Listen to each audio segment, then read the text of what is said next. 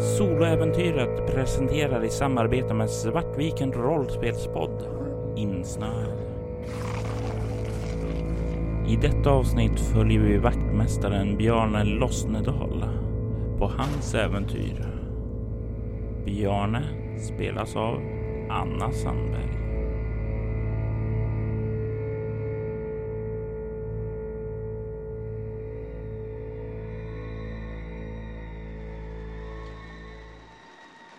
Det är en ruskig höstkväll med både regn och blås som gör att vädret utanför den lilla krogen känns både rått och hårt.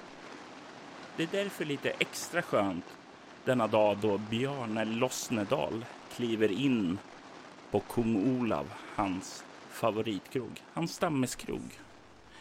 Det är inte så mycket att det har öppet varje dag till klockan tre på natten som är det lockande, utan det är för den sköna miljön, hans få vänner som brukar hänga här och det stora utbudet av öl som har gjort honom till en stammis.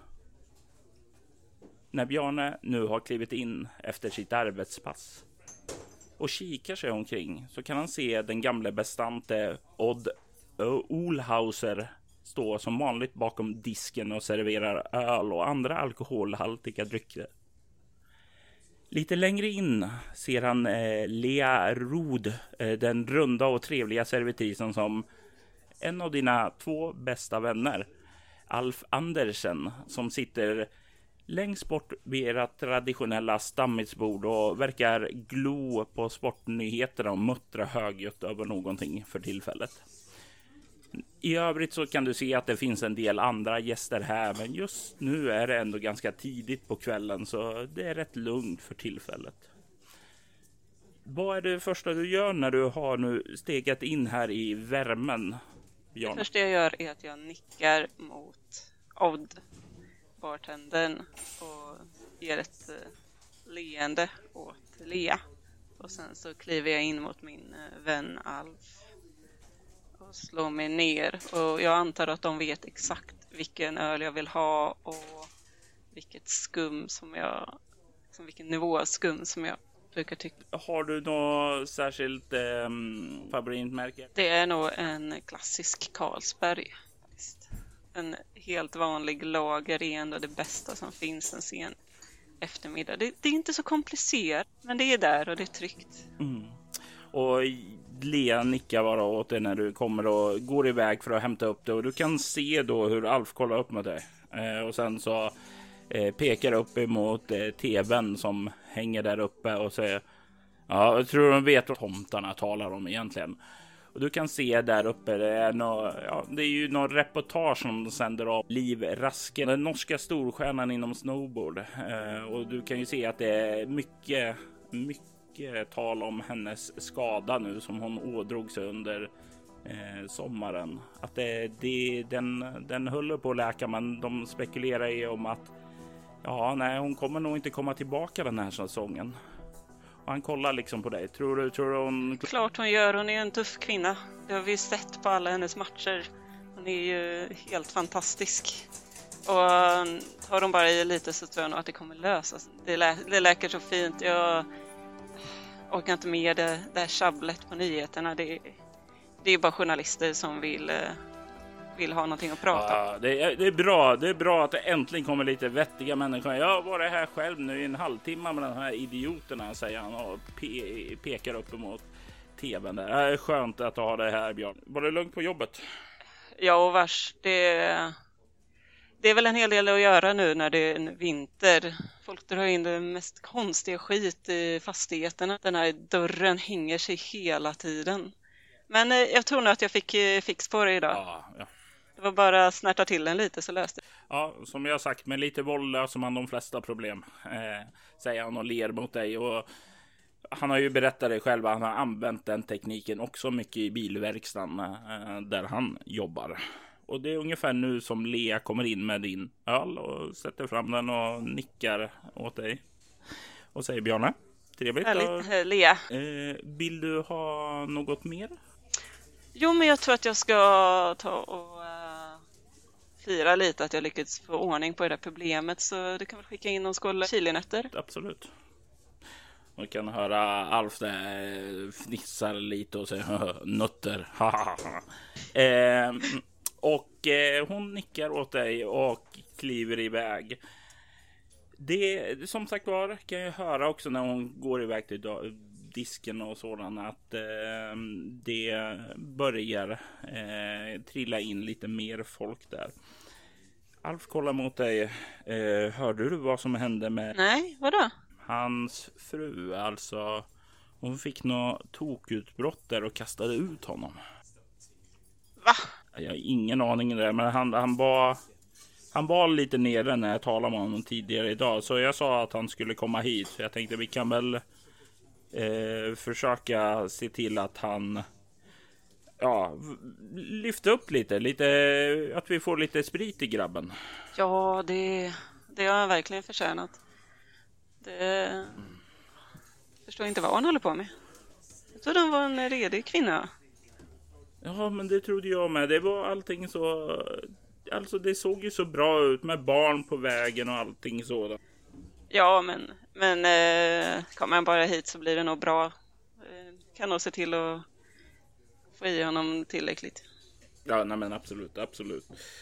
Och det är ju, vad heter det, ni fortsätter, ni får in era chilinötter och sitter där och pratar lite, och det känns eh, hemtrevligt här. Det är ju nästan lite grann som ditt andra hem, eh, så mycket tid ni, du spenderar här med dina. Och det dröjer väl kanske fyrtiofem minuter innan kan höra dörren öppnas och en liten tanig man, kanske fem år yngre än dig, eh, kliver in där.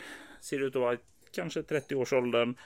Eh, ganska dy- dyngsur. Verkar ha tilltagit regnande där ute. Och han kollar sig runt och sen så ser han er. Och du ser hur då Jarle ler lite försiktigt. Samtidigt som han hänger av sig rocken och börjar röra sig in. Jag eh, går upp mot baren och eh, beställer en till öl. Eller beställer två till öl. Eh, varav en som jag ger till Jarle då, mm. Så att den direkt uh, Tack, tack säger han lite lågmält. uh, jag, jag vet inte om jag kommer vara så så bra sällskap. Jag vet inte om du har hört, men det har varit lite tråkigt där hemma. Ja, jo, det har jag väl hört, men nu är du ju här. uh, Ja, nej men Alf sa att, uh, att jag skulle komma. Och du vet ju hur Alf är. Ja, han är en god gubbe, eller hur? Ja, ja, ja, ja, men han är inte typen man säger nej till, säger han och ler lite. Jag skrattar till lite grann. Ja, nej, och tur är väl det. Nu, nu var det ju det här, vi kan väl också vara det. Ja, men, men, men du, du, du har så rätt, du har så rätt, Bjarne. Eh, och han ler lite och du, du ser att han verkar lite mindre nedslagen än tidigare. Och han tar och en klunk ur ölen och sen så börjar ni gå tillbaka till ert bord. Och du kan se hur Alf reser sig upp. Ah, Jarle, Jarle. Eh, min vän, min vän, säger han och går fram och dunkar honom i ryggen. Och säger, jag slår ner. Eh, Bjarne och jag satt och talade om något. Och sen så kliar han sig lite i skägget där ungefär. Ja, vad var det vi talade om nu? Ja, ja, det spelar inte så stor roll. Men eh, vi, vi, vi, vi, vi talade här tidigare om att vi skulle kanske ta någon resa bort på något evenemang, sportevenemang. Och det, det låter väl som en bra idé. Eller hur, Bjarne? Ja, ganska upp pojken det lite. Låter ju väldigt bra. Eh, vad tänker för evenemang? Lite skidor då? Eller... Ja, men det är ju det är den norska nationalsporten, givetvis. Någonting där vi kan eh, liksom tvåla till svenskarna. Ja, det, det ska rejäl. Vi såklart göra. Skål för det. Skål. Eh, skål. Eh, och det är liksom ni klinkar där och ja, det, det kommer ju sakta igång. Eh, jag tänker att du kan få slå ett utstrålning interaktion. För att se lite grann hur mycket du hjälper till och...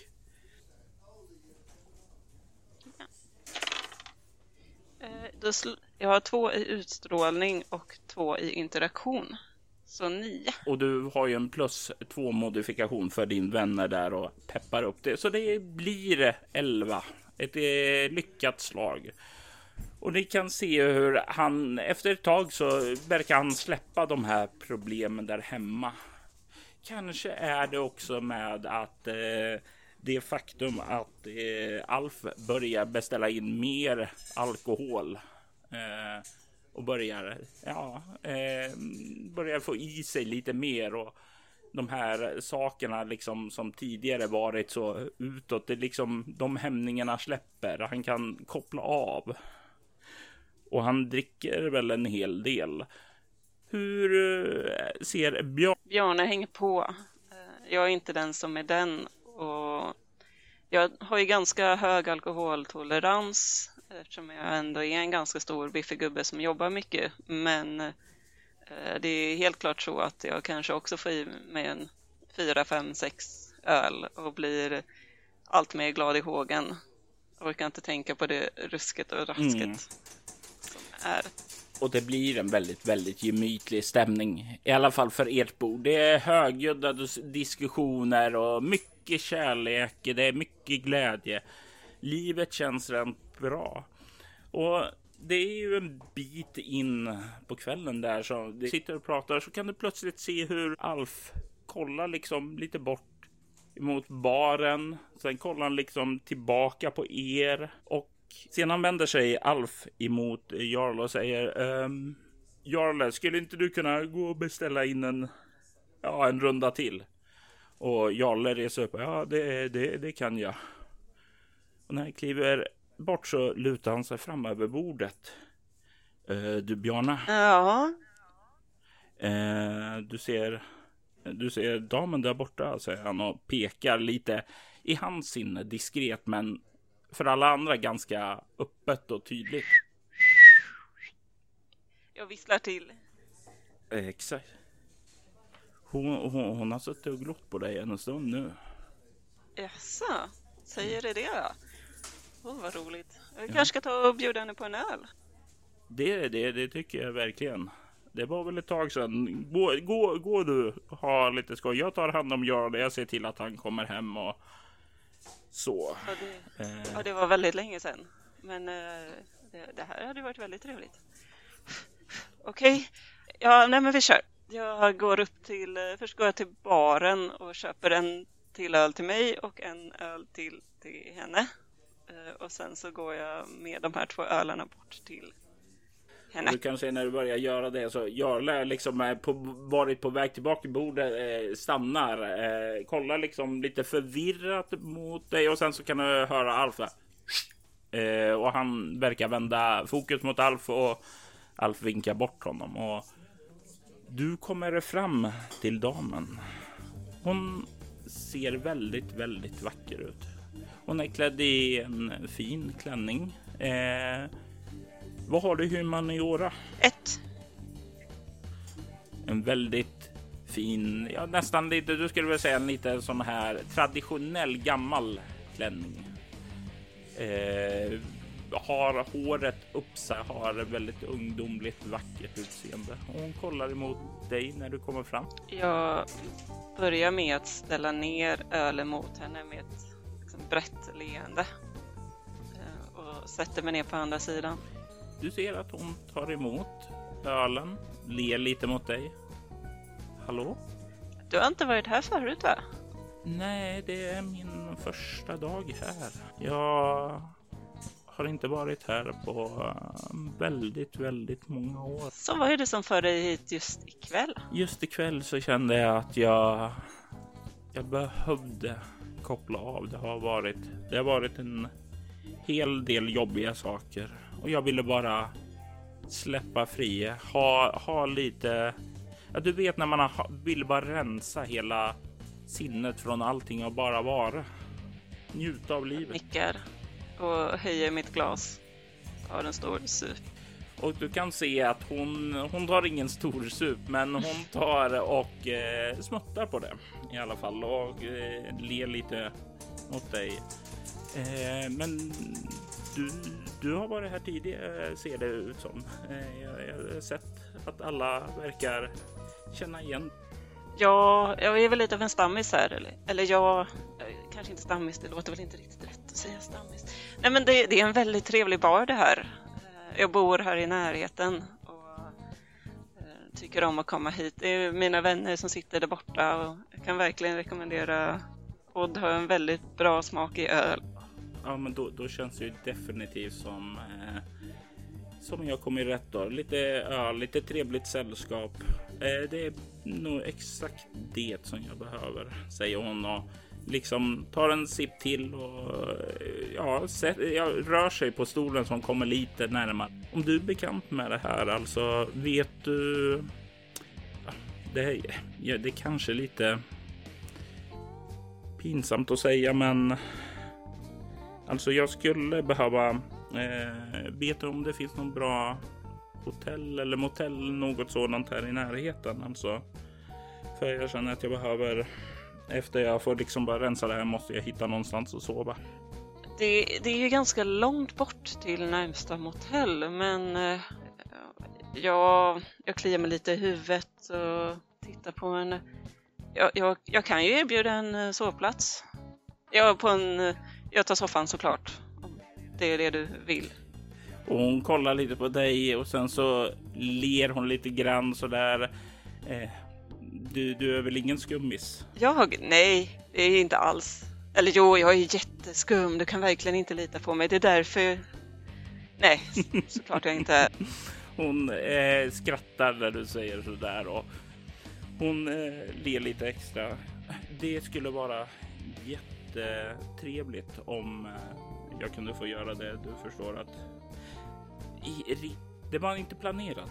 Ibland så blir saker att man måste agera lite hastigt och lustigt. Ja, det, saker och ting händer ju inte riktigt som man tänkt sig, men jag flyttar stolen lite närmare. Ibland kan det ju bli bättre ändå. Ja, det, det, har, du, det har du förstås rätt i och jag, jag känner ju som sagt bara att dagen kanske inte har börjat så bra, men den har liksom blivit bättre nu för kvällen, säger hon och lägger sin hand på ditt knä så liksom indikerar att hon verkar öppen för dina inviter. Jag, när jag känner handen på mitt knä så stirrar jag ner i mitt ölglas.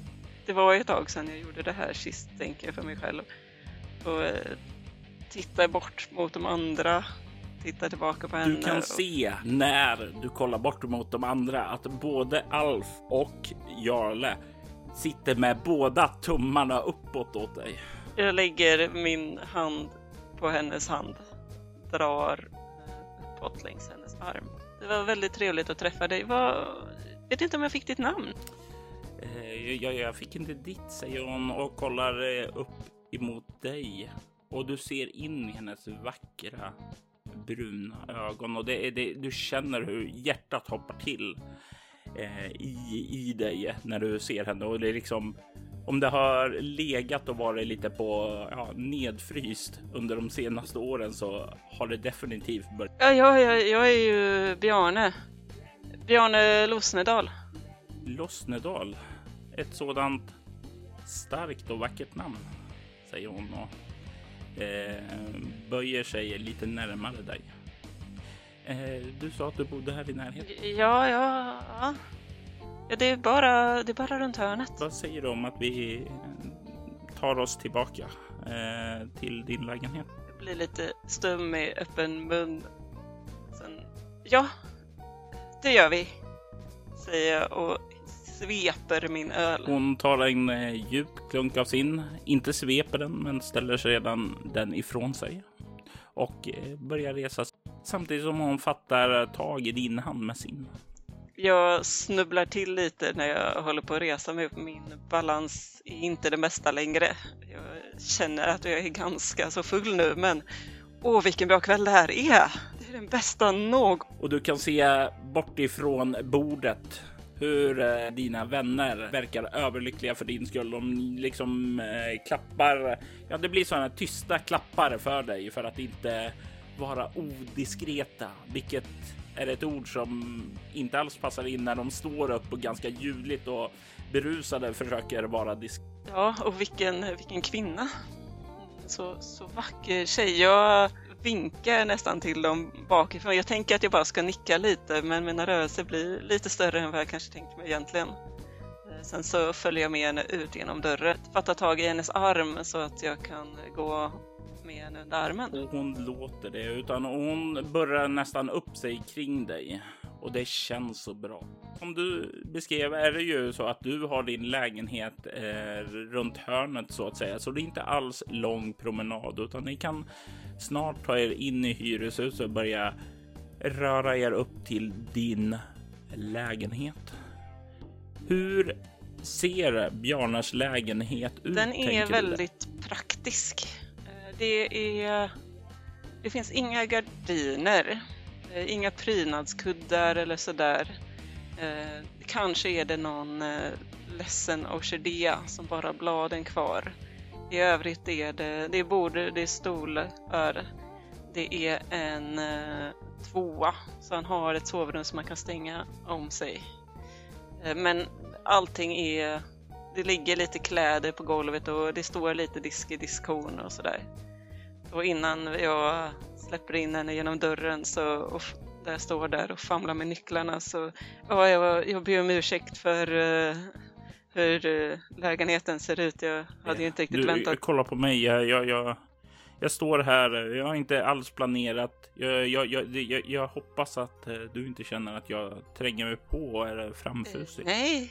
Nej, ja, det var jag som erbjöd en sängplats. Hon stryker sin hand över din rygg och du får upp låset. Det, det ryser i hela huvudet. Det ryser längs hela kroppen när hennes fingrar drar mot min nack. Och jag får precis upp låset och vi går in i den här halvstökiga lägenheten. Jag tar fram en galge och ger till henne.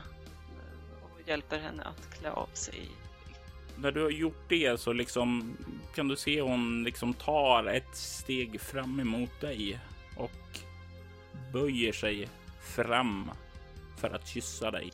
Det blir en liten pinsam så här, sned kyss eftersom jag inte riktigt är beredd och inte riktigt har alla sinnen med mig. Men sen eh, håller jag om henne och kysser starkt. Det väcker ju känslor i det. Det är en låga som tänds där. Passionen väcks till liv. Den här snea kyssen, den blir snart till något mer. Det blir mer passionerat. Det blir... Ja, det är liksom svårt för Bjarne att komma ihåg liksom allt. Det flyter samman för honom. Han minns en passionerad natt där de stapplar in till sängen. Hur de får av sig kläderna och det blir en lång passionerad natt innan sömnen sluter sig om.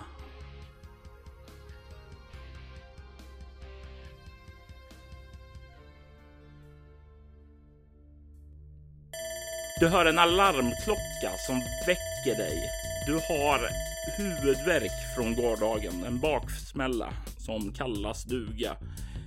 Du ligger i din säng eh, och den här klockan eh, tjuter nu när klockan är sex när du ska börja jobba på en torsdag. Oh. Förlåt, förlåt, det var inte meningen att väcka dig, säger jag och slår till eh, alarmklockan och försöker få tyst på den så fort som möjligt eh, medan jag vänder mig om och tittar om eh, tjejen ligger kvar. Det gör hon inte. Du är en tom säng. Väckarklockan slår med ett brak ned i marken och går i flera delar. Den tystnar i alla fall. Ja, jag får, jag får, får laga den där sen. Jag sträcker mig ner mot golvet och letar upp mina par nya kallingar och tar ett par strumpor som ligger på golvet och mina arbetsbyxor. Sen så rafsar jag ut i köket och häller i mig en stor kopp kaffe. När du kommer ut här och kollar dig runt så ja, du kan inte se några spår av din kvinnliga bekanta då, utan allting ser ut som det skulle vara. Det är inte så att din tv eller något sånt saknas i alla fall. Eh, utan du får i dig kaffet.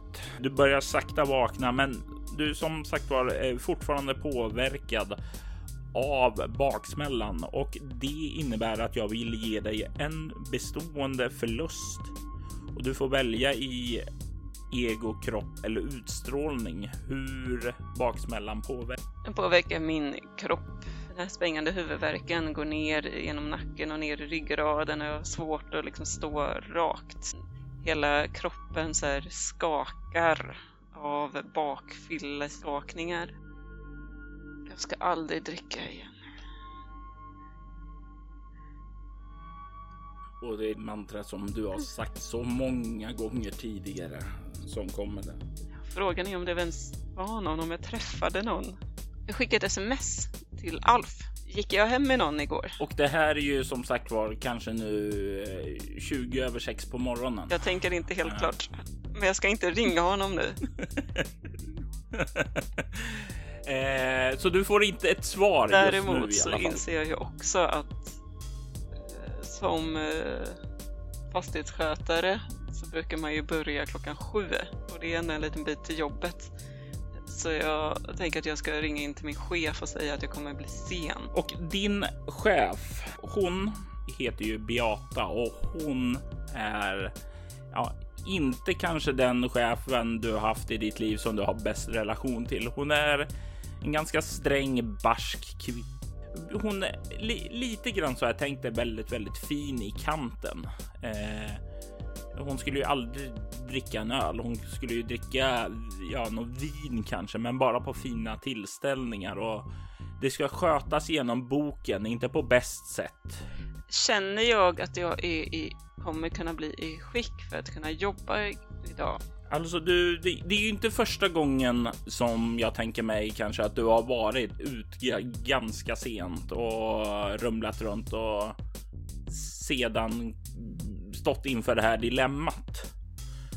Och eh, du känner väl att ja, du skulle definitivt kunna jobba, men det skulle inte vara ditt bästa jobb. Och när du söker ditt minne så är det ju i alla fall inga av de här stora, viktiga uppgifterna du har. Då inser jag ju två saker. Jag måste se till att bli fräsch nog så att Beata inte märker att jag fortfarande är full.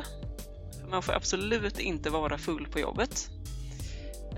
Så jag kommer att ta en snabb men kall dusch och borsta tänderna och försöker göra allt jag kan för att pigna till och kanske fixa till mig. Du kommer in i badrummet och börjar klada för att göra dig redo och hoppa in i duschen. Och du lägger märke till att eh, du var nog inte eh, ensam i natt.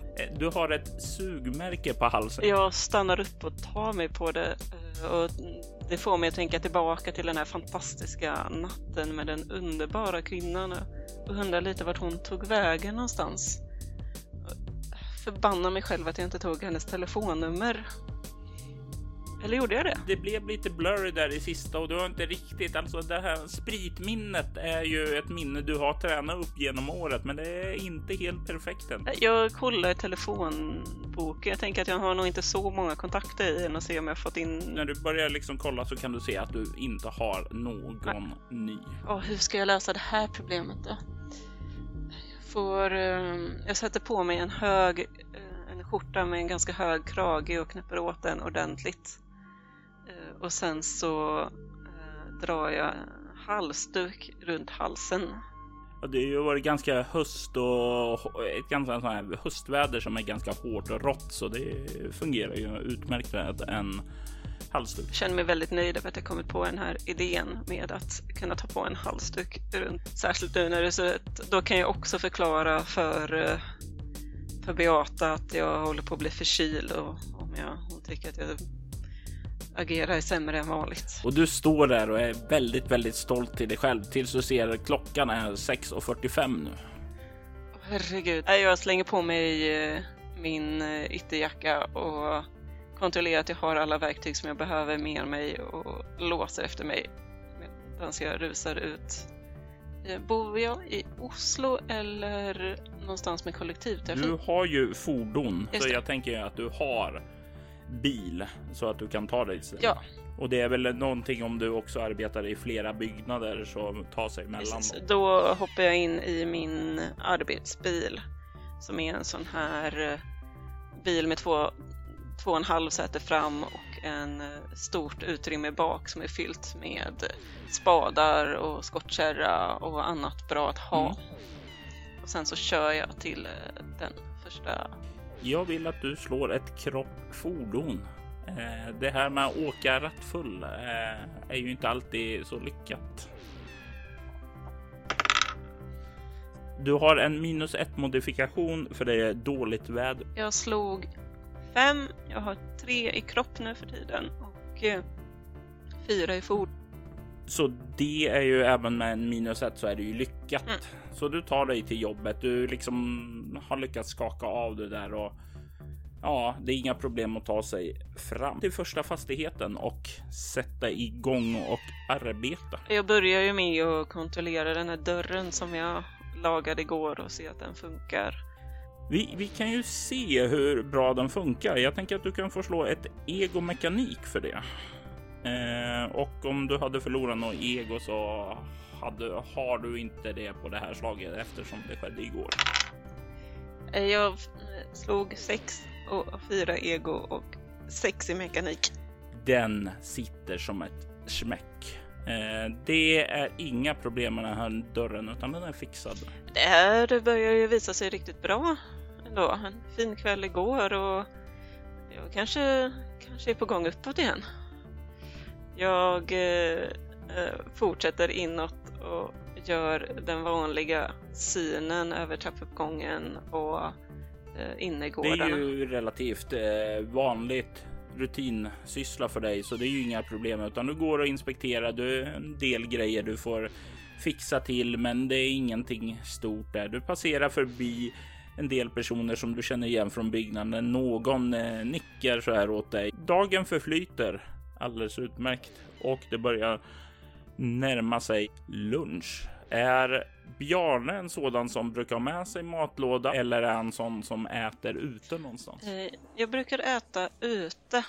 En restaurang som serverar ganska klassisk husmanskost.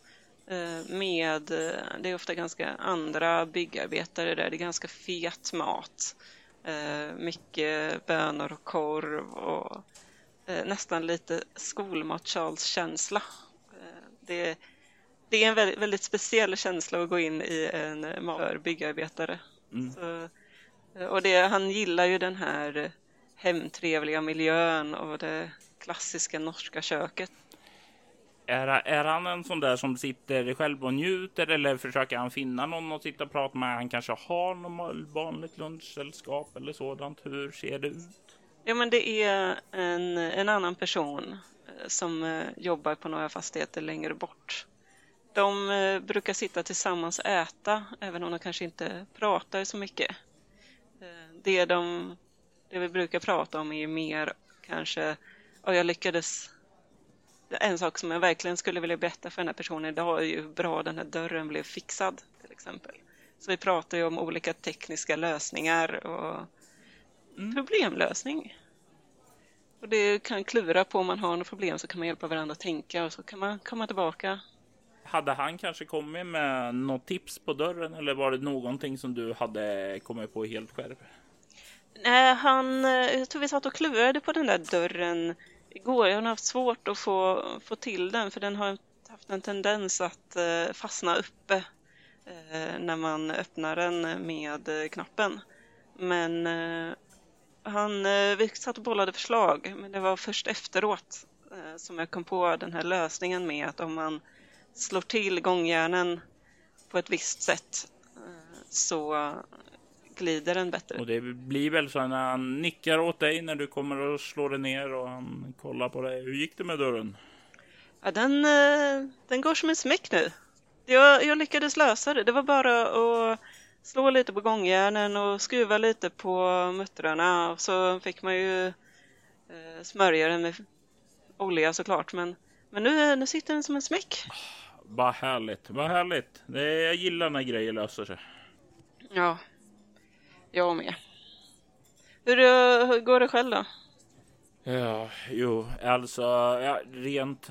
Rent sysslomässigt så går det så himla bra just nu. Det är bara synd att det är en massa människor i vägen.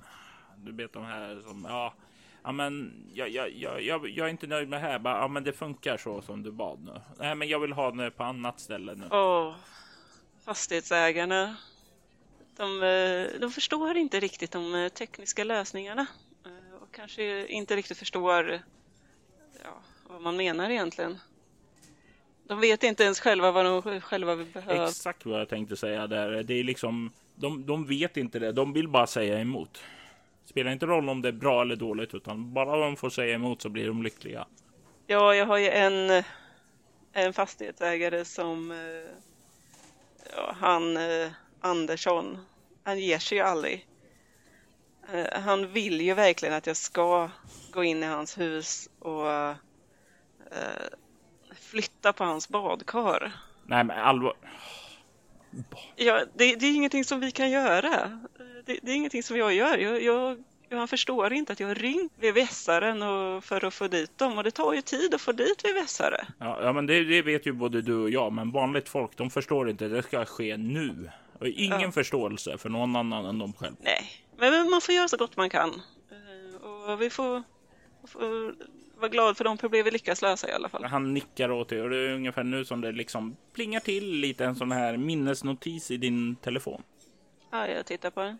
Eh, och du ser att jag matar in där. Glöm inte ringa mamma ikväll och gratta henne. Hon fyller år idag. Just det. Det var ingen present. Min, min morsa fyller år idag. Ja, grattis. Eller... ja, jag, jag måste se till att komma ihåg och... Och ringa henne när vi slutar. Jag måste se, både se till att köpa några blommor eller något. Det brukar hon bli så glad över. Ja, ja vänta lite. Ta det till lunchen. Var du färdig? Ja, eh, jag ska börja ta bege mig nu. Och eh, fortsätta kampen mot drakarna som väntar där ute. Lycka till. Ja, detsamma, detsamma. Eh, syns imorgon, Björn. Ja, det gör vi. Och han reser sig upp och börjar gå därifrån. Mm. Och du äter väl upp antar jag och sedan ja. börjar dra dig tillbaka till eh, jobbet. Precis. Dagen förflyter och du går av jobbet. Jag å- åker till eh, närmsta blomsteraffär mm. och uh, går in och tittar lite på blommorna. Jag tar första bästa blombukett jag hittar. Det är en tulpanbukett. Eh, jag vet att min mamma gillar tulpaner. Mm. Här, kan, kan jag köpa den här och få den skicka till en adress? Det kan vi ordna. Eh, absolut, säger hon. Eh, och eh, kolla på dig. Var vill du att vi ska skicka den? Säger hon och plockar upp ett eh, antecknings. Jag säger min eh, mammas hemadress. Ja, och eh, hon noterar ner eh, var eh, hon bor någonstans. Skriver det och sen nickar och sen så tar hon eh, betal för det. Ja. Går okej med den lönen som jag har. Eh, sen eh, åker jag hemåt. Ja, du kommer hem. Tar eh, telefonen för att ringa min mamma. Och du scrollar fram till Marit som din mamma heter och ringer där. Och du hör en telefonsignal gå fram, en till. Och sen så... lyft luren på andra sidan. Med en vacker tulipan på en bemärkelsedan. Jag må hon leva, må hon leva, hon leva. Och på andra sidan så hör du ett snyftande. Det är en kvinna som verkar snyfta. Mamma, det är ju bara jag, förlåt. Och du hör ljudet när en cirkelsåg startas. Och du hör det här kvinnogråt. Det blir allt mer intensivt. Och sen hör du... Nej! Va? Men... Vart är du? Mamma, vart är du? Vem, vem är där? Och sen så hör du hur varje klickar till på andra. Du ser att numret på mobilen... Ja, det står så här. Marit. Och under står telefonnumret två två tre elva två två tre. Och det är inte din mammas telefonnummer. Det är ett vanligt norskt nummer, men det är inte din mamma. Mm. Jag eh, försöker ringa igen. Och du får nu, när du ringer, ett ljud av så här. Eh, abonnenten du söker just nu kan inte bli nådd. Jag ringer polisen. Vad säger du till polisen? Det, det är en kvinna som verkar vara i fara. Hon har det här numret. Jag, jag vet inte vem det är, men hon måste ha hjälp. Eh, och sen så här, klicka, kan du höra bara, ja okej, eh, håll, eh, håll linjen uppe här. Eh, kan du berätta vem du är? Du kan höra att det sätter igång larmtjänsten och börjar arbeta direkt på det här när du säger det. Ja, eh, Bjarne. Okej, Bjarne, ta det bara lugnt. Försök att beskriva mer. Vad var det du hörde? Det var, det var en kvinna som grät på andra sidan luren av en, jag vet inte, motorsåg. Av, det måste vara en cirkelsåg med metallsågblad. Av, och, och den startade och det verkade som att den, den gick mot henne och hon ropade. Okej, eh, vet du vem kvinnan? Kan du berätta lite mer hur du kom i kontakt med det här numret? Jag, jag, råkade, jag, jag råkade slå fel nummer och det var det här jag hörde. Eh, och så kan du höra på andra sidan liksom bara, plötsligt där liksom andningen på andra sidan liksom bara tar stopp en liten sekund. Okej, ursäkta. Du sa att numret var två två tre elva två två tre. Ja. Det telefonnumret är inte aktivt. Va? Det har inte varit i bruk sedan fyrtiotalet. Men jag pratade ju med det alldeles nyss. Det kan du inte ha gjort, utan du måste ha blandat ihop numret då, för det här är avstängt. Det går inte att ringa till. Ja, men ni, ni måste ha tagit fel. Kan du kolla numret en gång till? Vi har försökt det flera gånger nu. Det får ingen eh, kopplingston dit. V- vad menar du sen fyrtiotalet? Det är ju jättelänge sedan. Ja, det stämmer. Är du säker att du inte hörde det här gråtet kanske från någon grannlägenhet eller någonting? Det tog ju slut efter att det lät klick. Och jag, jag vet hur man pratar i telefon, hur det låter i en telefon. Men ja, hur den du säger. Jag har skickat en eh, polis eh, som är på väg till din lägenhet nu och eh, ska ta ett vittnesmål för dig, för eh, även om det här är en telefonnummer så eh, inte är i bruk, så låter ju det inte här bra. Alltså vi, vi måste ju ta det här på allvar om någon är i fara. Ja, då ska ni väl inte åka till mig? Försök ta reda på vem, vem det är. Men vi måste prata med dig för att få ut mer information, för vi har ingen.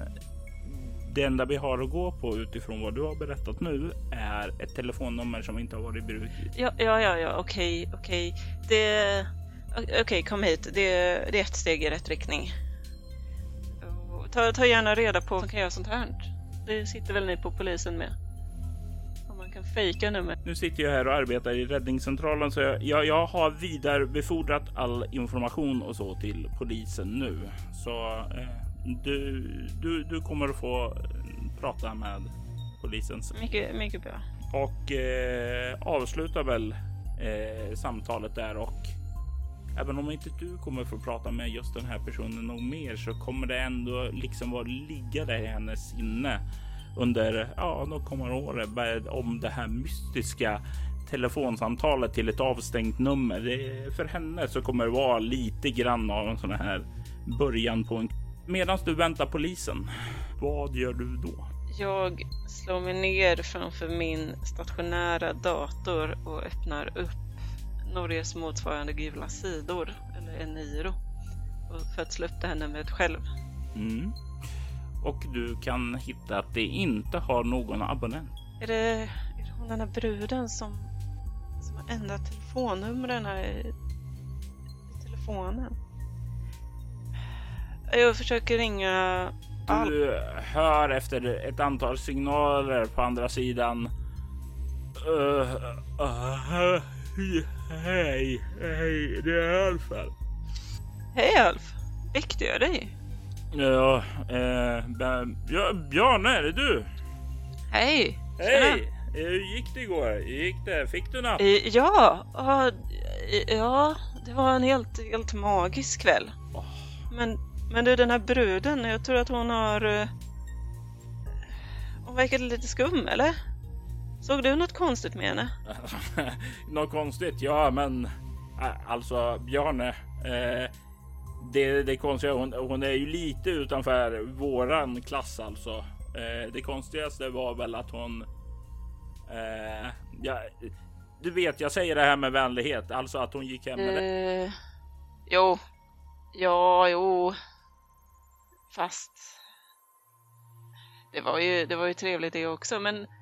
Jag tror att hon, jag tror att hon typ lyckas ta sig in i min telefon eller något. Vet du, man kan göra så. Det är väl klart man kan eh, göra det är väl det är väl inte omöjligt. Du kanske hade det igång och då, då är det ju lätt att göra saker och ting med den. Eh, kommer du ihåg en gång när jag, jag skrev massa statusmeddelande på din telefon? Det var jätteroligt. Nej, det var det inte alls. Min mamma har ja. Min Facebook. Jag frågade så mycket om den där ridande kaninen. oh, oh, du fick mig att vakna nu i alla fall, ah, säger han och skrattar. eh, nej, nej men alltså ja, ja men hon, hon var väl snygg. Det, då, då, då är de väl lite ja, lite konstiga sådär. eh, men hon kanske har skrivit in eh, ja men brukar man inte unga, ja, man gör så, man skriver in sitt eget. Ja. Ja, så kan det vara. Jag får, får kolla det här. Men, tack ändå, det var en trevlig kväll och tack för att du uppmuntrade mig. Ja, men eh, vi alla förtjänar lite tur i vårt liv. Och jag är glad att du fick lite av den dosen in nu igår. Ja, sov gott då. Jag ska gå upp och laga lite frukost nu. Gör så. Syn, syns vi på Kung Olav sen, eller? Ja, vi får, vi får se. Jag ska försöka. Ja, det är så bra. Och sen så lägger han på luren. Jag stirrar på den. Jag börjar uh, gå igenom uh, mina nummer i telefonboken. Och se om hon har ändrat något mer. Ja, alla dina kvinnliga bekanta har fått sina nummer ändrade till två två tre elva två två tre. Det var ju mycket märkligt. De gör en sån här sak. Jag ändrar tillbaka numret till min mamma. Mm. Och försöker ringa henne och gratta henne på födelsedagen. Och du ringer upp igen. Och eh, det går en signal. Det går två signaler. Och sen hör du, när du klickar till på andra sidan, ett ljud. Du kan höra ett snyftande.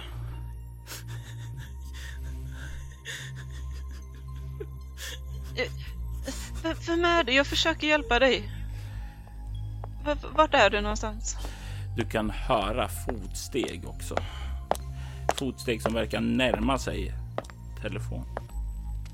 Du kan höra ett ljud av någon som tar tag i luren och lyfter upp den. Och du kan höra på andra sidan: Bjarne Siga Siga heil Bjarne. Vem där? Och sen kan du höra cirkelsågen dra igång igen. Och du hör: Nej, sluta. Och sen så hör du nästan hur av cirkelsågen som trycks in i det mänskliga köttet.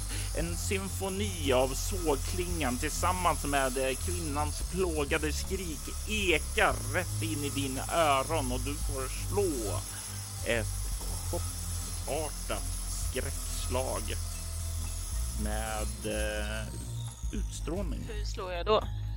Då slår du din en tärning plus din utstrålning mot svårighetsgrad tio. tre plus två är fem. Och det innebär att du får två skräcknivåer när du hör den här plågsamma symfoni. Jag stannar till och känner hur det går kalla kårar genom hela kroppen. Jag känner mig helt maktlös. Jag vet inte vad jag ska göra. Jag, jag bara står stilla ganska länge och tittar på mobilen. Jag är inte van att hantera problem som inte går att lösa sådana här. Och du kan höra på andra sidan hur skriken där ur. Det blir tyst. Och sen hör du tyskan igen. Raus, Bjarne, raus. Och sen så klickas det av. Det är någon sjuk nazist. Men hur hör hon mitt namn? Det knackar på dörren. Jag hoppar till. Och sen eh, kommer jag på att eh, polisen skulle komma. Tror jag till dem. Jag går och öppnar. Ja, du kan se eh, två konstaplar. En eh, lite äldre kvinna. Mörkt hår uppsatt i en hästsvans. Och sen en liten yngre blond manlig kollega. Som säger, eh, herr Lossnedal? Ja. Eh, kan vi komma in? Ja, självklart.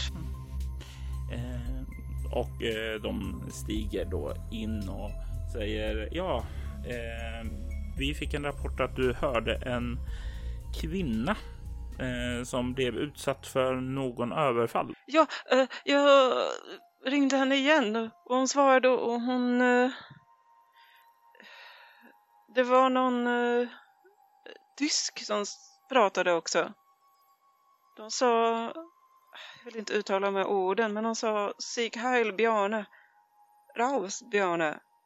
Och så hörde jag skriket. Jag plockar fram telefonen och försöker ringa numret igen. Ja, och du kan höra, eh, vad heter det, när det klickar till. Det går en signal. Det går två signaler. Och just som den tredje ska gå så hör du hur det luren lyfts. Och du hör en kvinna snyftande. Och så dras cirkelsågen igång igen. Och du hör... Alltså, jag sätter på högtalarna. Det... Mm. Ja, och du håller fram eh, mot polisen för de ska höra. Och de står och kollar. Du hör skriken från kvinnan. Poliserna verkar inte reagera. Men varför reagerar han inte? Hon är ju i fara, hör ni inte? Ehm... Motorsågen. Hör ni inte motorsågen? Den låter ju jättestarkt. Eh, herr Lossnedal, eh, försöker ni driva med oss? Försöker du driva med mig? Den här äldre, mer rutinerade kvinnan eh, lägger en liten hand på sin yngre kollega och sen vänder hon sig mot dig. Eh, jag vet inte hur jag ska säga det här, eh, herr Lossnedal, men eh, det hörs ingenting ifrån telefonen. Men motorsågen och skriker, det skriker ju. Du kan ju inte missa att det skriker. Jag vet inte hur jag ska säga det här återigen, men det är ingen som skriker. Det enda vi hör är att det tjuter i telefonen eftersom den inte når fram till ett nummer. Har ni fel på era öron? Jag är ledsen att behöva säga det här, men eh, det är ingen som svarar. Jag vet inte vad du hör, men det är definitivt ingen som svarar på andra sidan. Hör jag skriket fortfarande? Det, det, vid det här laget har det dött ut och klickats av. När eh, det, telefonen klickar och så står jag där ett tag till och, och liksom fortsätter säga att men det, det låter ju. Du måste ju driva ni med mig. Fortsätt upprepa det tills jag lugnar ner mig och det måste ju vara helt tokiga. Och du kan höra, vad heter det, den här yngre eh, poliskollegan som har liksom stått där lite bakom nu har eh, plockat upp ja, Aftonposten eh, som eh, ligger, ja, morgontidningen som har eh, trillat in och ligger eh, innanför dörren. Han plockar upp den och kollar lite på den och sen liksom gör han en gest åt sin kollega att komma. Du kan se hon vänder sig bort och börjar gå och kolla på tidningen och sen så kollar hon liksom jag fortsätter att gå och titta med dem. Och du kan se, jag håller upp tidningen där och du kan se på framsidan så är det så här. Ja, det är reportage om sjukhuset och du kan se att det är flera så här ja, bilder på personalen som står uppradade i ett fint foto inför tidningsfotografen. Och det är väl fyra män och åtta kvinnor. Och du kan se att alla kvinnornas ansikten är knivade, liksom ett kryss över dem med, de liksom skurit upp ett kryss över deras ansikten. Men inte på männen. Det där var märkligt. Jag kan se hur kvinnan kollar liksom lite mot dig. Eh, är det någonting ni vill berätta, herr Lossnedal? Ja, jag hade ju inte riktigt tänkt eh, berätta om, om det. Jag hade väl inte tänkt att det skulle spela någon roll. Men jag, det, måste, det måste vara hon. Eh, jag, jag hade en kvinna här igår. En helt fantastisk, underbar kvinna med brunt hår och starka, starka känslor. Men hon... Ja, man ska... Du vet vad de säger, att man ska inte bjuda hem främlingar till huset. Hon måste ha gjort det här medan jag sov. Mm. Du kan slå, få slå ett utstrålning interaktion och du kan ha minus ett för du har en litet eh, dåligt intryck på dem. Två plus två plus två minus ett, fem. Eh, ja, kan du beskriva den här kvinnan lite mer i detalj då? Säger kvinnan och plockar fram en anteckningsbok. Ja. Var, hade håret uppsatt i en fantastisk knut som hon släppte ut och svingade. Och det visade sig vara väldigt långt. Hon hade rött fint läppstift och hon var vacker. Ja, vacker är ju inte en väldigt målande beskrivning, säger kvinnan eh, som kollar på dig och noterar. Så kan du definiera vad du tyckte var vackert hos henne? Hon var ung, tjugoårsåldern kanske. Det var, jag tar mig lite för pannan det här. Det var en ganska luddig kväll. Jag förstår, säger hon och noterar det också i anteckningsboken. Eh, den här kvinnan som du nu eh, säger att du har mött, hon hade gjort något med din telefon. Ja, det måste vara hon. När jag vaknade i morse så... Eller ja, jag är i och för sig... När jag försökte ringa min mamma eh, nu i, ikväll så, så var alla telefonnummer ändrade och det är ingen annan som har haft tillgång till den än henne och jag. Och jag har inte... ringt på den. Jag är inte än. Men du var lite luddig igår, sa du. Du kanske gjorde det då. Ja, men jag försökte ända tillbaka till mammas nummer och, och nu står det där. Så teknisk inte jag. Inte inom I T i alla fall. Den unga kollegan säger eh, kan jag testa en sak bara? Kan jag få låna din telefon? Absolut. Han tar emot den där och sen så går det, vad hette din mor? Marit. Han skriver in det och tar fram kontaktboken och tar upp hennes och eh, tar bort tvåhundratjugotre elva tvåhundratjugotre. Eh, vad är hennes nummer? Jag, jag ger honom hennes nummer. Och, och han skriver i det och sedan så trycker han på ring upp. Du kan ju höra en signal, två signaler. Och på tredje, just när den ska signalera så hör du hur den lyfts på andra sidan. Och du kan höra... Hallå? Är det, är det du, Bjarne? Och du hör din mors röst. Jag tittar chockat. Ja, grattis på födelsedagen, mamma. Tack så mycket, tack så mycket. Jag fick dina blommor också. De var så fina, Bjarne. Ja, vad, vad bra. Jag vände mig till eh, den andra polisen. Men det, det var ju inte så här det, det gick till förut. Har du sällskap där, Bjarne? Här? Ja, mamma. Jag har några, några över. Vad trevligt. Vad trevligt att du har fått lite vänner som du kan umgås med. Jag har alltid sagt att du, du, du borde skaffa lite mer vänner. Jag har vänner. Jag har Alf och Jarle. Ja, men jag, jag har ju sagt åt dig, Alf, du behöver bättre vänner, mer vänner som kanske kan fungera som en positiv balans mot Arne. Men jag... Du har så mycket potential, Bjarne. Alltså, jag, jag skulle ju inte vilja se att du slösar bort hela ditt liv. Nej. Där på den där lilla eh, krogen. Nej, nej, mamma. Men som sagt, jag, jag har lite gäster över så jag kan tyvärr inte prata så mycket mer. Men eh, grattis på födelsedagen. Ja, tack så mycket, tack så mycket. Jag hoppas du får en trevlig eh, dag. Eh, hej då, Bjarne, och hej då, Bjarnes vänner. Jag lägger på. Du kan se hur... Eh, Den unga eh, kollegan der mot eh, poliskollegan ler mot dig igenkännande och medlidsamt, medan den äldre kvinnan står lätt och himla med ögonen. Mm, eh, det är ju uppenbarligen ingenting fel med din telefon i alla fall. Nej. Tack för att du fixade det. Mm.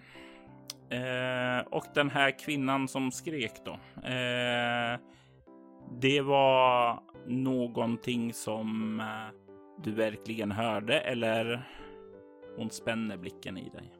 Det var någonting jag, jag hörde det. Absolut, det, jag kan inte säga emot att jag inte hörde det.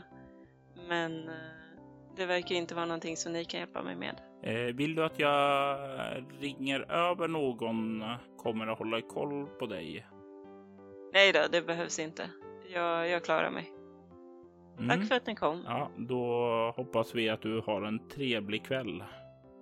Och sen vänder sig om och börjar gå ut. Och du kan eh, se hur den yngre poliskollegan lick- nickar mot dig och säger hej, ha det så bra. Och kliver sedan ut efter sin mer rutinerade poliskollega.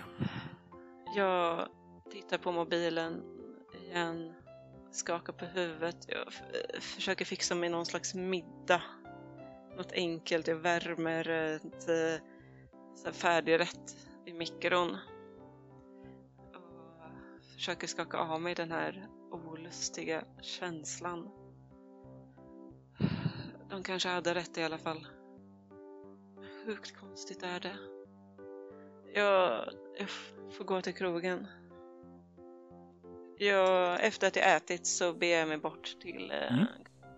Och det har vi ju etablerat ligger väldigt nära, så det går ju väldigt, väldigt fort. Och du är faktiskt där först idag. Du kan se hur borta vid bardisken så är eh, Odd som vanligt och arbetar. Och du kan se också Lea går runt och plockar lite disk som står kvar på borden. Jag går in med ganska tunga steg men håller ändå huvudet högt och ger en handgest till Odd om att jag vill ha en öl. Och sen så sätter jag mig vid baren. Och du får en öl. Allting väl, du ser tung ut i sinne idag, Bjarne. Jag trodde du skulle vara mer uppspelt efter gårdagen. Ja, den här kvinnan som var här igår. Vet du vem det är? Nej, jag har aldrig sett henne förut. Helt ny. Inte den vanliga klientellen vi får hit. Lite för finklädd och sådant där. Men jag har faktiskt inte minne av om hon presenterade sig. Det gjorde inte. Jag talade lite med henne innan du kom fram då, men inte mycket. Ja, vad, vad pratade ni om? Nej, men jag, jag frågade det vanliga, vad ville ha. Hon sa, då svarade och började vi prata lite mer. Hon, eh, vad hon gjorde här. Hon sa att ja, men jag är bara på genomresa. Jag letar efter någon. Och ja, jag pratade lite, men hon ville inte säga någonting. Och sen så såg hon dig, så tänkte jag, ja, men det var... Någon du hade eh, ja, träffat tidigare eh, eftersom hon verkar vara så het på gröten på dig då. Eh, kanske var dig hon letade efter. Kanske. Jag vet inte. Vad var speciell. Men min... Kvällen var ganska luddig. Men jag ville ju jättegärna träffa henne igen. Minns du något mer om henne? Hon sa hon var ny här i staden, men hon hade inga resväskor eller så med sig. Ehm... Ehm... Ingen aning om hon hade lämnat av dem ingenstans. Hon... hon sa inte hur hon hade tagit sig hit heller. Bara att hon letade efter någon. Ja. Hade någon konstig brytning också. Jaså? Mm, jag sitter här. Jag kan inte riktigt... Var det tyska? Nej, eller... Alltså det... Nej, mer som gammal svenska. Mm. Jag tror hon var svensk. Svensk? Legat med en svensk. Hur känns det här för dig? Känner du dig smutsig nu, Bjarne? Lite grann. Jag... Det är inte så att jag är särskilt gräsen eller egentligen så med nationaliteter och så. Men en norsk kvinna är ju ändå lite... Och, ja, man vet ju det med svenskar. Du kan få ta och slå ett eh, skräckslag med utstrålning. Du kan få plus ett på slaget. Jag slog två eh, och har två utstrålning. Ja, eh, du, du kan faktiskt eh, ta och eh, ha... Du får minus... ett på alla slag under den här scenen. För du känner dig lite, lite äcklad av dig själv just nu. Ja. Nej, det är konstigt. Jag tar och häller i mig den här ölen för att försöka lugna ner mig själv. Och sen så beställer jag in en till. Du behöver inte beställa in en till, utan Odd ser ju direkt på, på dig, så han är redan fram och häller upp en ny. När du tänker, ja, jag kanske ska ta en till. Jag ser mig om efter om Andersen har kommit. Han har inte kommit ännu. Däremot så kan du se hur dörren just nu öppnas och Jarle kliver in. Och han ser dig och nickar och börjar stråsa fram emot dig. Jag... höjer glaset, hälsande mot honom. Och han eh, gör en signal åt Odd att jag ger mig en också. Och sen kommer han och slår sig ner vid din sida. Ser förvånansvärt pigg ut, du. Ja, det var en trevlig kväll, om det var det du syftade på. Ja, eh, jag tänker på både en trevlig kväll och det vi drack innan där. Alltså, jag och Alf drog oss tillbaka hemåt. Eh, till honom och tog några efterölare och ja, jag tror vi somnade där och ja, låt oss säga när jag, jag gick från lägenheten så hade han däckare efter. Jag ringde och väckte honom tidigare ikväll. Det var säkert uppskattat där. Men det vi... låter ju som att du har haft en bra kväll i alla fall. Ja, jag hade det. Det där var exakt vad jag behövde. Eh, rensa huvudet lite eh, med goda vänner. Det var, det var uppskattat. Tack, Björn. Det var det jag trodde att jag behövde också. Var den här eh, bruttan som var här. Mm. Det var en lite luddig kväll. Jag, jag vill ju få tag på henne igen. Vet du... Minns du något om henne? Eh, alltså... Jag, jag, jag, jag, jag, jag vill säga som så här att eh, det här är något som jag endast vet eftersom ja mm, nej mm, och sen så blir det i morgon. Ja, jag, jag, jag, jag, jag, jag är inte gay eller någon sådant, men min fru min, eller ex, hon, hon tvingade mig att kolla på alla jävla kostymdramer och allting sånt där och alltså den, hennes klänning den påminner om något från något eh, kostymdrama eh, tillbaka under andra världskriget. Det var en gammal klänning där. Eh, men, men det här blir en hemlighet mellan dig och mig, va? Mm. Ja. Uh, var, varför vill du det? Men självklart. Ja, men alltså... Ja, ja, ja, jag är en äkta kar. Jag, jag kan inte sånt där med kläder och sådant där. Usch. Det är inte manligt nog.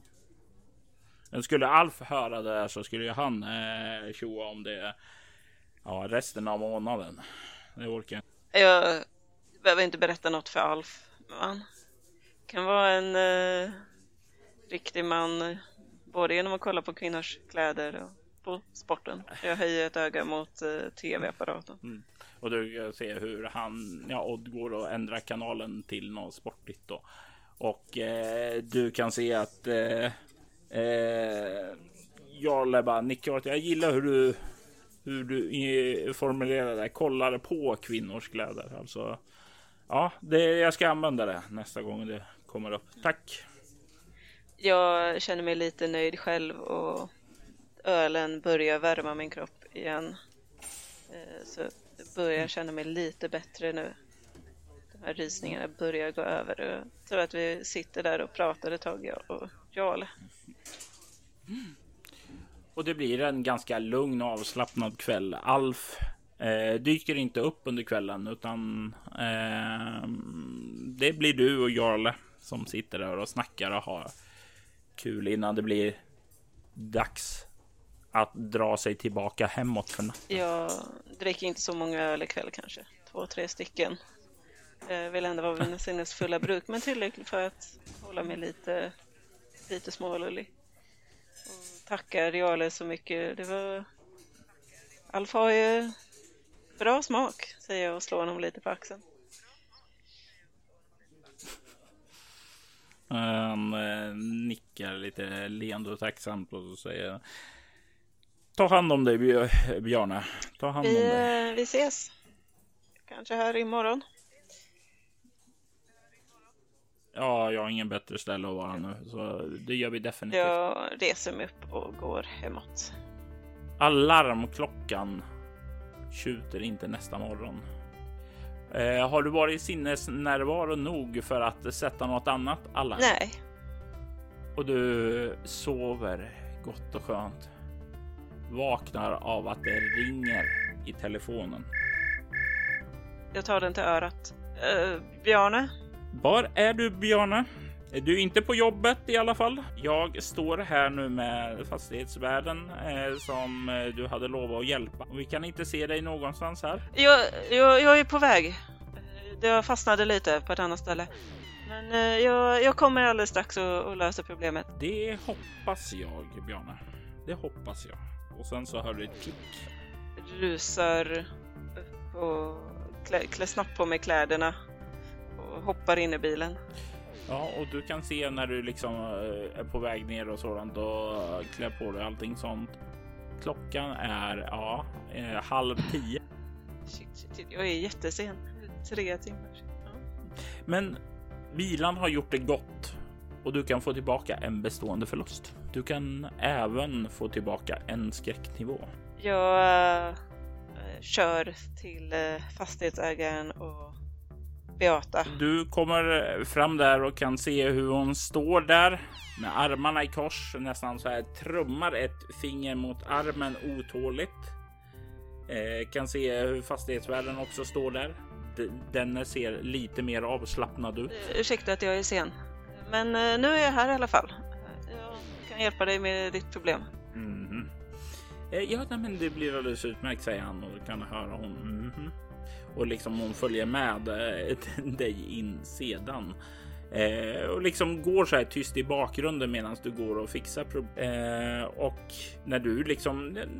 Du fixar det ganska lätt och fastighetsvärden ser tacksam ut och sådant där och... Tackar dig och kliver därifrån. Hon, din chef, kollar på dig. Så vad var det denna gången? Men jag, jag behövde hämta upp ett särskilt eh, verktyg. Men eh, du vet, trafiken.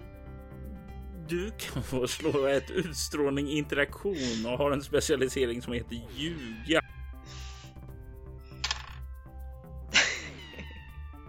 ett, två, två, fem...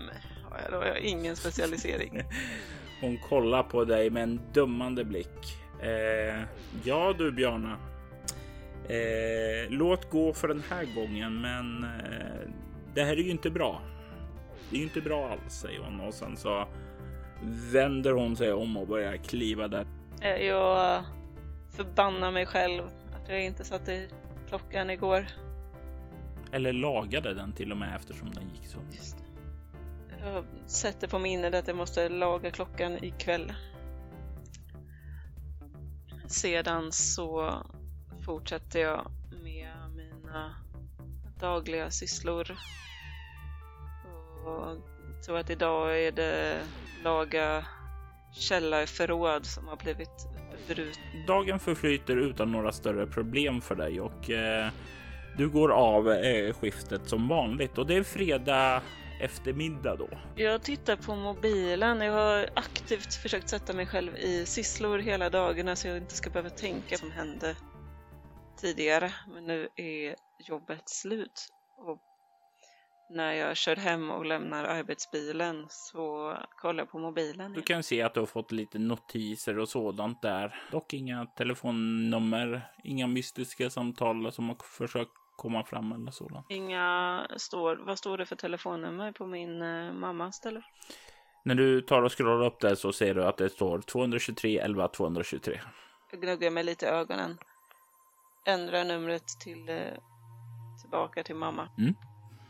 Tittar på mobilen ordentligt innan jag eh, slår på luren och tittar på mobilen medan tonerna går fram. Det går en signal. Det går två signaler.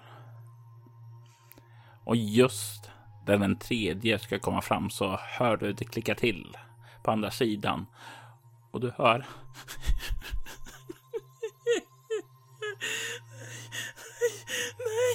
Och du hör en cirkelsåg startas. Kalla kårar går genom hela min rygg. Jag stirrar på mobilen. Har telefonnumret än? Nu när du, koll- du kollar och fortsätter där. Ja, nu står det tvåhundratjugotre elva tvåhundratjugotre. Vi fortsätter ju kolla under från att jag slog på telefonnumret till att jag ringde. När slog det om? När du blinkade. Det skedde på en millisekund att det förändrades.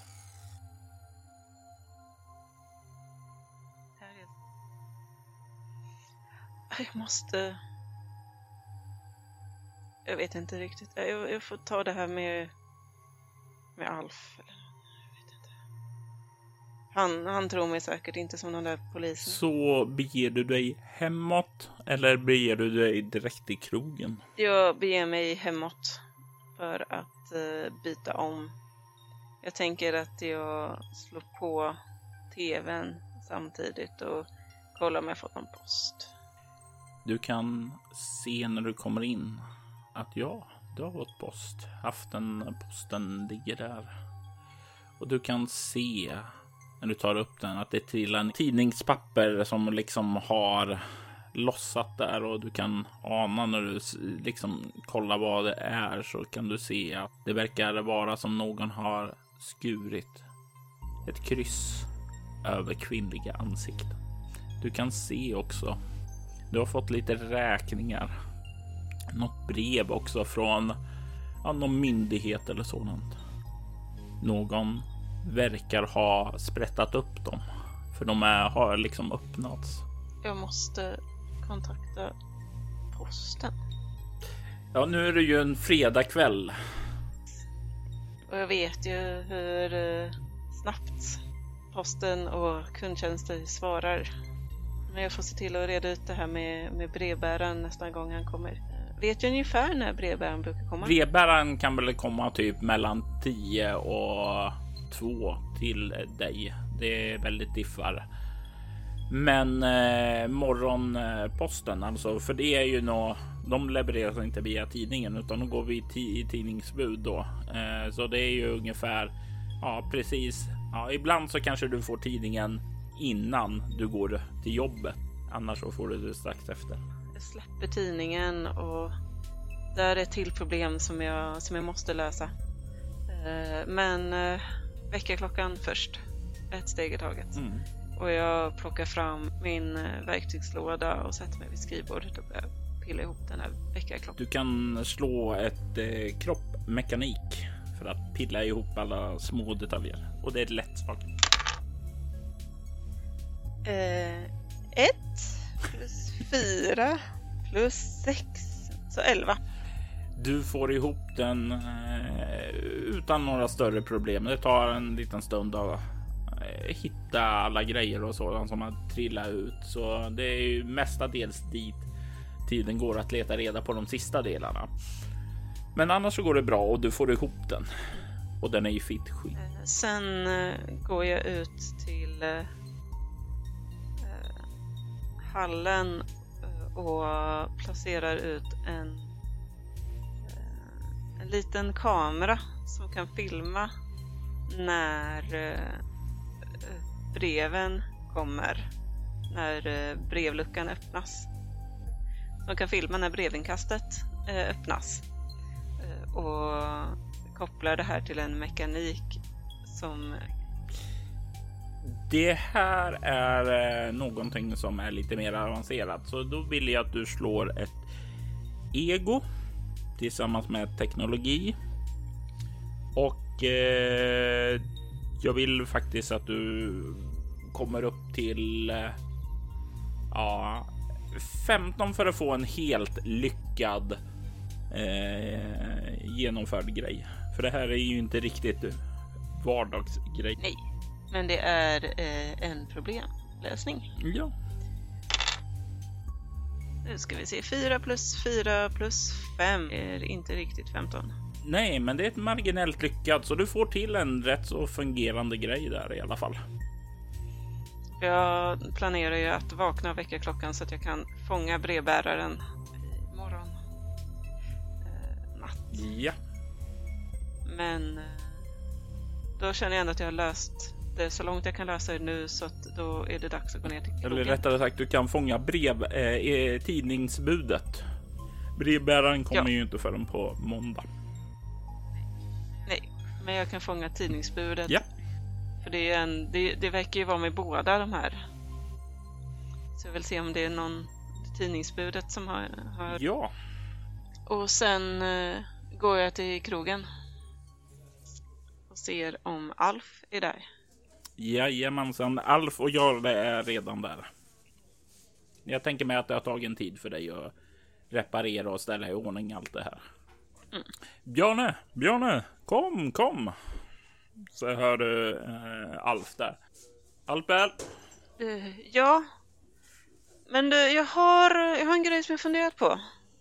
Mm. Uh, du, du måste lyssna på det här.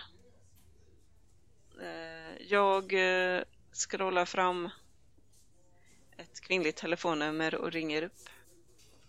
Och de kollar lite så här, först på dig, sedan på telefonen och sen så okej, okay, och sen börjar de lyssna. En signal. Två signaler. Och strax innan entrénan så hör och sen hör du det där obehagliga ljudet igen. Det är liksom... Det är skrämmande fortfarande, men, men det, är, det är ändå någonting som har gjort att du har blivit liksom bedövad lite inför det. Hör ni det här? Uh, ja, vi hör att det inte kan kopplas fram. Bara blev du ghostad av... Uh... Men uh, ni, ni hör ingen, ingen kvinna här alltså? De kollar lite på varandra uh, och sen så vänder sig Jarle om. Eh, kan vi få in en öl åt Bjarne här? Eh, och Alf, nej, det är ingen kvinna där. Vad står det för telefonnummer på skärmen? Eh, så kollar han eh, tvåhundratjugotre eller bara tvåhundratjugotre. Vet ni vad det är för nummer? Slå upp det i, eh, på, på en ny då. Eh, Okej. Okay. Han börjar fippla med telefonen samtidigt som det kommer in en öl åt dig. Eh, Okej, okay, det här är ett nummer som inte används. Det, det är ju det jag säger, det är ett nummer som inte används. Och ändå, och, ändå säger ett nummer som har ringt mig eh, som, som jag ringer till, som finns i min telefon. Hur kan det här numret finnas i min telefon? För att du har skrivit i det, säger, säger jag. eh, Men när du ringer får du ju att det, det inte kommer fram, att det inte finns någon på det numret. Så det är ju inte så konstigt. Jag gnuggar mig i ögonen och försöker att avvärja mig från det sista ljudet av cirkelsågen. Det är fortfarande hemskt att höra, men... Ja, de... Varför är det ingen annan som ser det här? Hör det här. K- kolla, kolla in det här numret. Säger jag, visar nästa kvinnliga nummer. Ja, det står tvåhundratjugotre elva tvåhundratjugotre där också, säger Alf. Och, och det här, min mammas nummer. Har, har du skrivit in kvinnans nummer på alla dina kvinnliga så att du ska... Och sen har du blivit ghostad. Alltså, jag tycker synd om dig, Bjarne. Jag, jag, sånt händer oss alla, säger han och klappar dig på axeln. Men det här är ju inte kvinnans nummer. Nej, men det var det hon gav dig. Alf, v- minns du någon mer av den här kvinnan? Annat än hon satt och stirrade på dig. Eh, alltså... Jag såg henne aldrig komma in och ändå satt jag ju riktat så att jag hade väldigt, väldigt bra koll på det. Så jag, hon måste ha kommit in bakvägen eller något sånt, för framifrån kom hon inte. Så blir det hon inte bara dök upp. Ja, det är ju ingen som kan dyka upp i tomma intet. Ja, bakvägen, du tänker service i gången som servitriserna kommer igenom. Han nickar och tar en klunk öl till. Jag ropar till mig Lea. Eh, hon kommer fram. Eh, vill du ha påfyllning? Nej, den här eh, kvinnan som var här i förrgår. Ja, ja, jo. Jag minns henne. Hur... Eh, vet du hur hon kom in? Mm. Hur, eh. Hon borde kommit in genom den dörren. Hon, hon står där och funderar. Jag kan inte dra mig till minnes om jag såg henne komma in, utan jag var ju borta vid er. Och när jag gick tillbaka så då var hon ju inne, så hon måste ha kommit in då. Men brukar ni släppa in gäster genom bakdörren? Nej, nej, nej, där kan hon inte ha kommit in. Där, där får inga gäster komma ifrån, säger hon och ler. Uh. Nej. Ja, du kommer ju ihåg hur Alf var för förra nyåren när han, han var bara tvungen att gå ut där. Han var, ville inte gå ut på framsidan. Ja, det var jättesorgligt. Jag fick inte komma in. Jag bara bad och bad och bad. Och sen jag, ja, precis. precis. Ja, ja, nej, det, det är nog bara jag som är trött. Du ser lite stirrig ut, säger hon. Mår du bra? Jag behöver nog bara... Ja, det blir en tidig kväll för mig. En tidig fredagkväll, säger Alf. Är du sjuk? Kanske börjar bli. Jag slår ner glaset i bordet och ställer mig upp. Ja, nej, det är trevligt att träffa er. Vi, vi ses kanske imorgon. Ha det så bra. Och jag gissar att du styr dina steg hem. Du kommer hem, gör dig i ordning de här kvällsrutinerna. Och du lägger märke till en sak då som är annorlunda. En sak som du inte kan dra dig till minnes skedde innan du gick ner eller om det har skett medan du har varit här nere. Men du kan se på byrån där du har någon så här fotografin med dig och din mamma, hur din mamma, hennes fotogra- del av fotografi har klippts bort och istället ersätts av ett rött eh, pappershjärta där hennes... Jag överväger att eh, ringa polisen eftersom jag har haft inbrott, eh, men inser att efter eh, förrgår så är nog inte det det bästa alternativet. Mm. Jag ser till att låsa dörren efter mig och sen så går jag och tittar på den här tavlan och försöker öppna baksidan, ta ut pappershjärtat. Mm. Försökt så försiktigt som möjligt.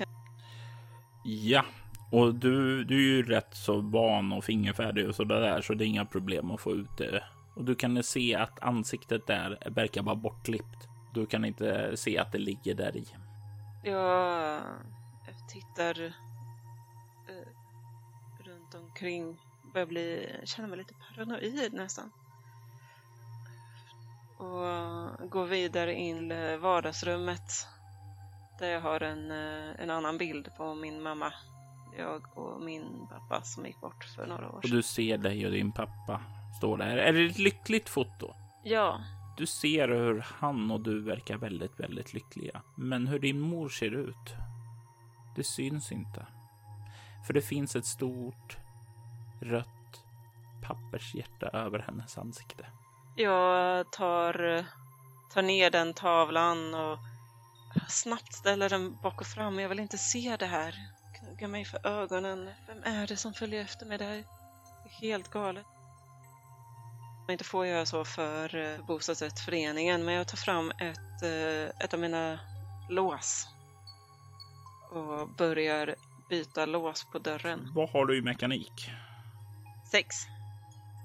Och dessutom har du en specialisering som är vaktmästare. Yep. Så du har inga som helst problem att byta lås. Det låter ju lite och det är väl någon sån här granne som är på väg ut eh, för kvällen och svira lite som stannar till, kollar lite mot dig och nickar lite brydd och sedan fortsätter ner. Ja, det, det kanske var så att hon tjejen fick en eh, tag i en nyckel och kopierade den, men nu, nu ska jag ju vara säker. Eh, nu, nu kan jag ju inte komma in om det var så att hon lyckades få tag på. Och du känner dig trygg och säker?